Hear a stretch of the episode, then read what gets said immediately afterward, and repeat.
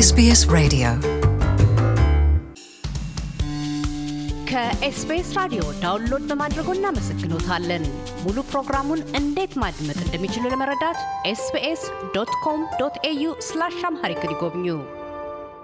ዶክተር ብሩክ ይርሳው በደቡብ አውስትሬልያ ዩኒቨርሲቲ የአካባቢ ጤና መምህር ናቸው። በቅርቡ ከማንጎ ልጣጭ ከኢንዱስትሪ የሚወጡ የተለያዩ ኬሚካሎች የብክለት አሉታዊ ተጽዕኖን ከአካባቢ ጤና ጉዳት አድራሽነት ለመከላከል የሚያስችል የምርምር ግኝታቸውን አቅርበዋል። ግኝታቸው የበርካታ አጥኚዎችንና የሚዲያ ቀልቦችንም ለመሳብ በቅቷል። ይህንኑ መነሻ አድርገን ከማንጎ ልጣጭ ባልተወሳሰበ ቴክኖሎጂ የተለያዩ የኢንዱስትሪ ኬሚካል ብክለቶችን ለማስወገድ እንደምን እሳቢያቸው ሊያደርጉትና ግኝታቸውም ስኬታማ ሊሆን መቻሉን መነሻችን አድርገናል። እንዲህ ይላሉ። ካሳሁን በጣም አመሰግናለሁ ለዚህ እድል። የዚህ የምርምር ውጤት አንድ በ nano technology የሚባል አለ። application በአሁን በዓለም አቀፍ በተለያዩ ጥናቶች በ medical በአካባቢም ደግሞ እንደዚሁ ላሉ አሁን ለምሳሌ ብክለት ችግሮች እንደ በውሃ ላይ እና በአፈር ላይ በአካባቢ ላይ ያለውን ሕክምና ለመስጠት እንደ አዲስ ቴክኖሎጂ ነው ያለው። መሰረታዊው መነሻው የተለያዩ የኬሚካል ውህደት ያላቸው በአካባቢያችን ላይ ጉዳት የሚፈጥሩ በእጽዋትም በእንስሳትም እንዲሁም በሰዎች ህይወት ላይ ለዛ ያንን ቴክኖሎጂ የመፍጠር ነው።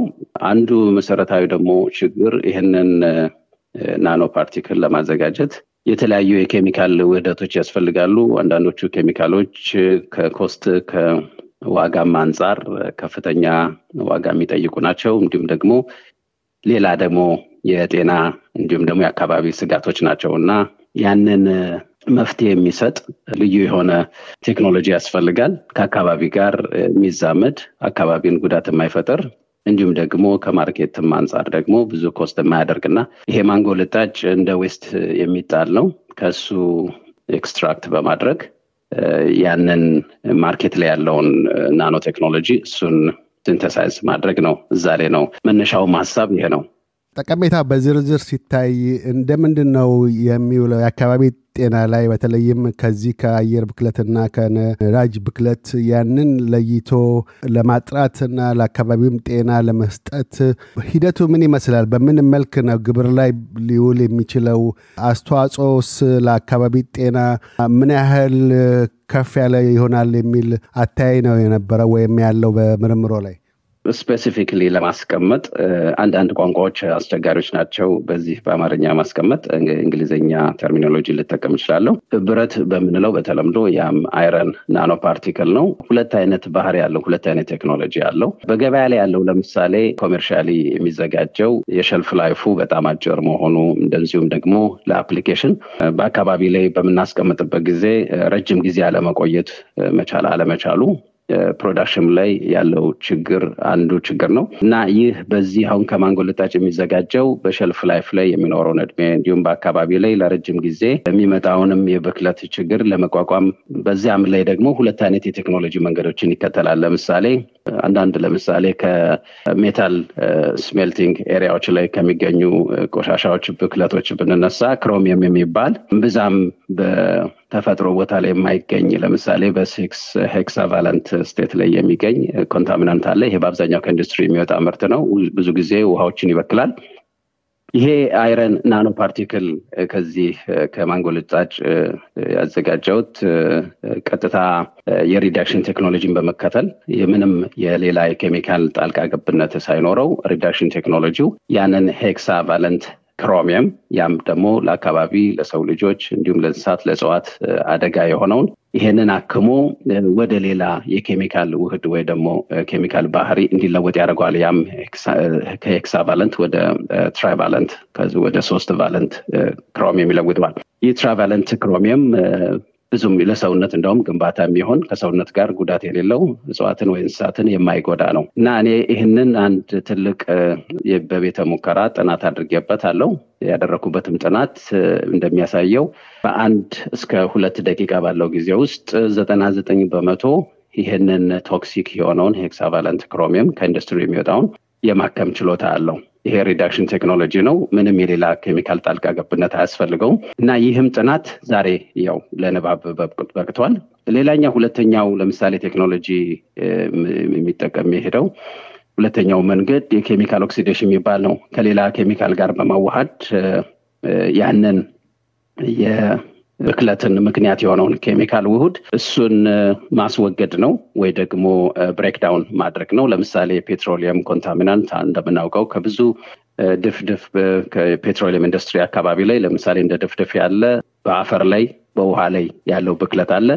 በውሃ ላይ ያለውን ማከም ከአፈር ላይ ካለው ማከም ይቀላል። ስለዚህ እኔ በአፈር ላይ ያለውን የ field sample በመውሰድ እሱም አንድ large scale ጥናት በማድረግ በማነጽ ከገበያ ላይ ካለው nano particle እኔም synthesize ካደረኩት ጋር ሁለቱን በማነጻጸር ለማከም ሞክሬያለሁ ይሄም ጥናቱ እንደሚያሳየው የዚህ ባህሪው ምንድን ነው? የ petroleum hydrocarbon የሚባለው የብዙ ኬሚካል ውህደት ውጤት ነው። ከአርባ በላይ ኬሚካል compound ኦች ያሉበት ነው።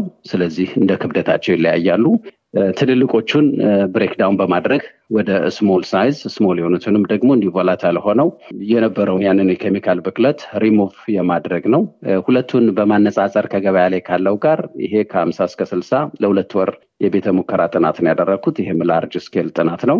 ከሀምሳ እስከ ስልሳ በመቶ በሁለት ወር ውስጥ ያንን ለህይወት ለተለያየ ለእጽዋትም ለእንስሳትም አደጋ የሆነውን compound destroy ወይ ሪሙቭ የማድረግ የማስወገድ አቅም እንዳለው አሳይቷል። ይህም ጥናት ለንባብ በቅቷል። አሁን ባሉት በሳይንስ ጆርናሎች ላይ ይታያል።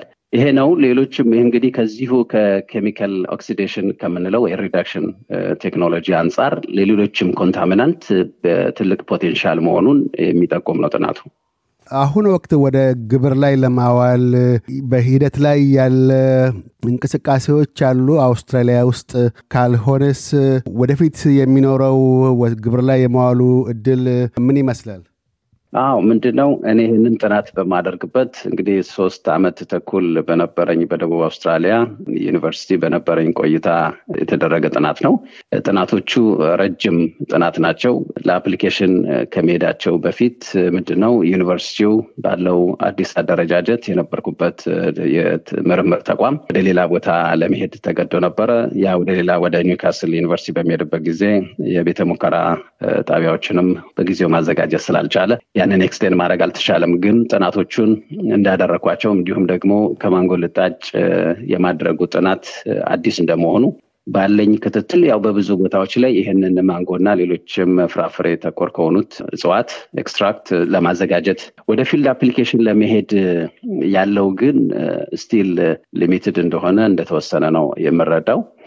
ወደዚህ ከ plant extract ቴክኖሎጂ ብዙ ሁለት አይነት አስተሳሰቦች አሉ። ለምሳሌ ብዙ ጥናቶች አሁን ምርምሮች መጀመሪያ በማደርግበት ሰዓት ላይ የተረዳሁት ከእጽዋት በሚመጣ extract ይህንን particle ይህንን ንጥረ ነገር ማዘጋጀት አይቻልም የሚል አንድ አስተሳሰብ ነው ያለው። ይህ አስተሳሰብ ክፍል ነው የነበረው። እንዲሁም ደግሞ አንድ ከዩኒቨርሲቲ ኮኔክቲከት አሜሪካ ካለ ዩኒቨርሲቲ ከ plant extract ማውጣት ይቻላል ነው፣ ግን ማረጋገጫ በትክክል አያስቀምጥም። ምልክቶችን ነበር የሚያሳየው። በእኔ ጥናት ምንድን የተደረገው ከዚህ ከ plant extract specifically ደግሞ ከማንጎ ልጣጭ extract ያንን synthesize ማድረግ እንደሚቻል እና ለዛም ማረጋገጫ የሆነ sophisticated የሆኑ instrument ኦችን በጣም expensive የሆኑ instrument ኦች በመጠቀም definite የሆነ እርግጠኛ የሆነ ማረጋገጫ ያሳየበት ነው። የዚህም ጥናት independently ይህንን ማረጋገጫ የሚያሳይ ጥናት ለሳይንስ ጆርናል በቅቷል፣ ለንባብ አለ ማለት ነው። እነዚህ እንግዲህ potential ኦች የውስጥ የኬሚካል ባህሪውን በግልጽ ያስቀምጣል። ይሄ ጥናት በ small scale እየተሞከረ expand ሊያደርግ የሚችል ነው። ግን ለ applicability ው ጥናቶች ይፈልጋሉ። ለምሳሌ shelf life ኡን ማጥናት ይፈልጋል። ባህሪውን ይለውጣል አይለውጥም ወይ በ shelf ላይ ያለ እንዲሁም ደግሞ unique የሆነው ምናልባት አካባቢን በማከም ዙሪያ ከ commercial ካለው ጋር ለየት ያለ ባህሪውን ይበልጥ መግለጽ ያስፈልጋል። ከኬሚካል እንዲሁም ደግሞ ከዚህ ማንጎ peel የትኛው ንጥረ ነገር? ምክንያቱም የብዙ polyphenol ኦች አስተዋጽኦ ነው ይህንን ንጥረ ነገር synthesize ለማድረግ እና የትኛው ኬሚካል አስተዋጽኦ ነው የሚለውን ለብቻው ማየት ይፈልጋል።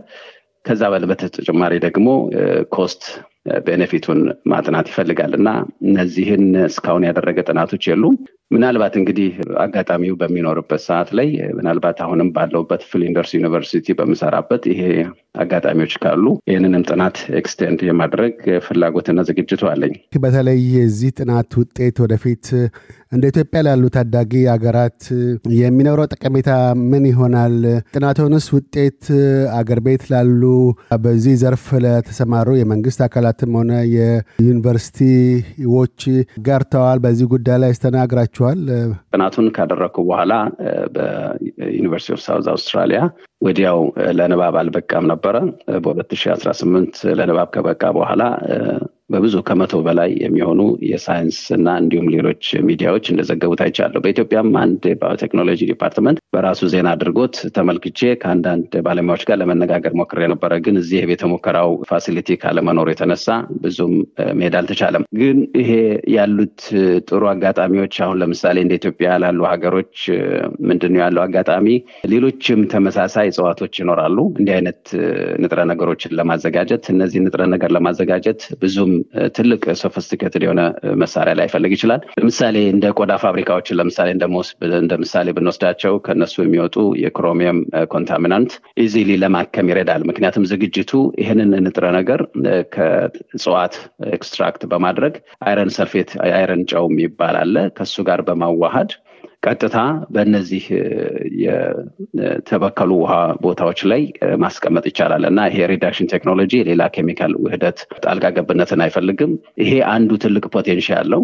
ኢትዮጵያ ላይ አሁን ባለው situation reduction ቴክኖሎጂን በመጠቀም የኬሚካልም ደግሞ oxidation ም ደግሞ እንደ አግባብነቱ በመጠቀም መገልገል ይቻላል እና በአብዛኛው mass production ለማድረግ በኢንዱስትሪ ደረጃ የሚያስፈልጉት ያንን የአቅም ግንባታ እና በጥናትም ደግሞ ዘለቅ ብሎ ቅድም እንደጠቀስኳቸው ከ cost benefit አንጻር ምን ያህል as a waste ከሆነ ለምሳሌ mango peel ምን ያህል production አለ እነዚህን ማጥናት ይፈልጋል። ከዚህ ቀጥሎስ ወደፊት የምርምር ጥናት ዕቅድዎ ምንድን ነው? አሁን ባለሁበት በፍሊንደርስ ዩኒቨርሲቲ በዚህ ሴሚስተር sustainable development area ላይ ለማስተምረው climate change ሌላው አንዱ የጥናት ፍላጎቴ ነው። climate change usually ያው አንዱ የአካባቢ ለውጥ ነጸብራቅ ነው። አካባቢ ለውጥ መነሻውም ደግሞ አካባቢ ከሚኖሩ ከተለያዩ ኢንዱስትሪዎች በሚወጡ ብክለት ሰዎች በሚያደርጓቸው እንቅስቃሴ የሚመጣ ተጽዕኖ ነው እና ይህም ደግሞ የ sustainable development እንግዲህ ዘላቂ ልማት ብለን በምናስበው ፊት ለፊታችን በ2030 2050 የተቀመጡ target ኦች አሉ። የመንግስታት ጉባኤ አለ። እነዚህ ሁሉ አሁን ትልቅ ፍላጎቶች ናቸው። እዚህም ላይ የሙያ አስተዋጽኦ ማድረግ አስባለሁ። ይህንንም ለማድረግ ደግሞ ከተለያዩ ባለሙያዎች እና የ research ፍላጎት ካላቸው ተቋማት ጋር ግንኙነት በመፍጠር የ research ሀሳቦችን መነሻ በማድረግ ወደዛ አይነት ስራ ለመሄድ አስባለሁ። ከዶክተር ብሩክ ይርሳው ጋር ያካሄድነው ቃለ ምልልስ በዚሁ አልተቋጨም። በቀጣይነት ስለ አካባቢ ጤና፣ የህዝብ ጤና ጥበቃ፣ የአየር ንብረት ለውጥ በተለይም በታዳጊ አገራት ላይ ያለውን አሳሳቢነትና የአውስትሬልያ የፖለቲካ ድርጅቶችን የአየር ንብረት ለውጥ ፖሊሲዎች ያነሳሉ። እያደመጡ የነበረው የኤስቢኤስ አማርኛ ፕሮግራምን ነበር። የፕሮግራሙን ቀጥታ ስርጭት ሰኞና አርብ ምሽቶች ያድምጡ። እንዲሁም ድረገጻችንን በመጎብኘት on demand እና በ SBS mobile app ማድመጥ ይችላሉ። ድረገጻችንን SBS dot com dot au Amharic ን ይጎብኙ።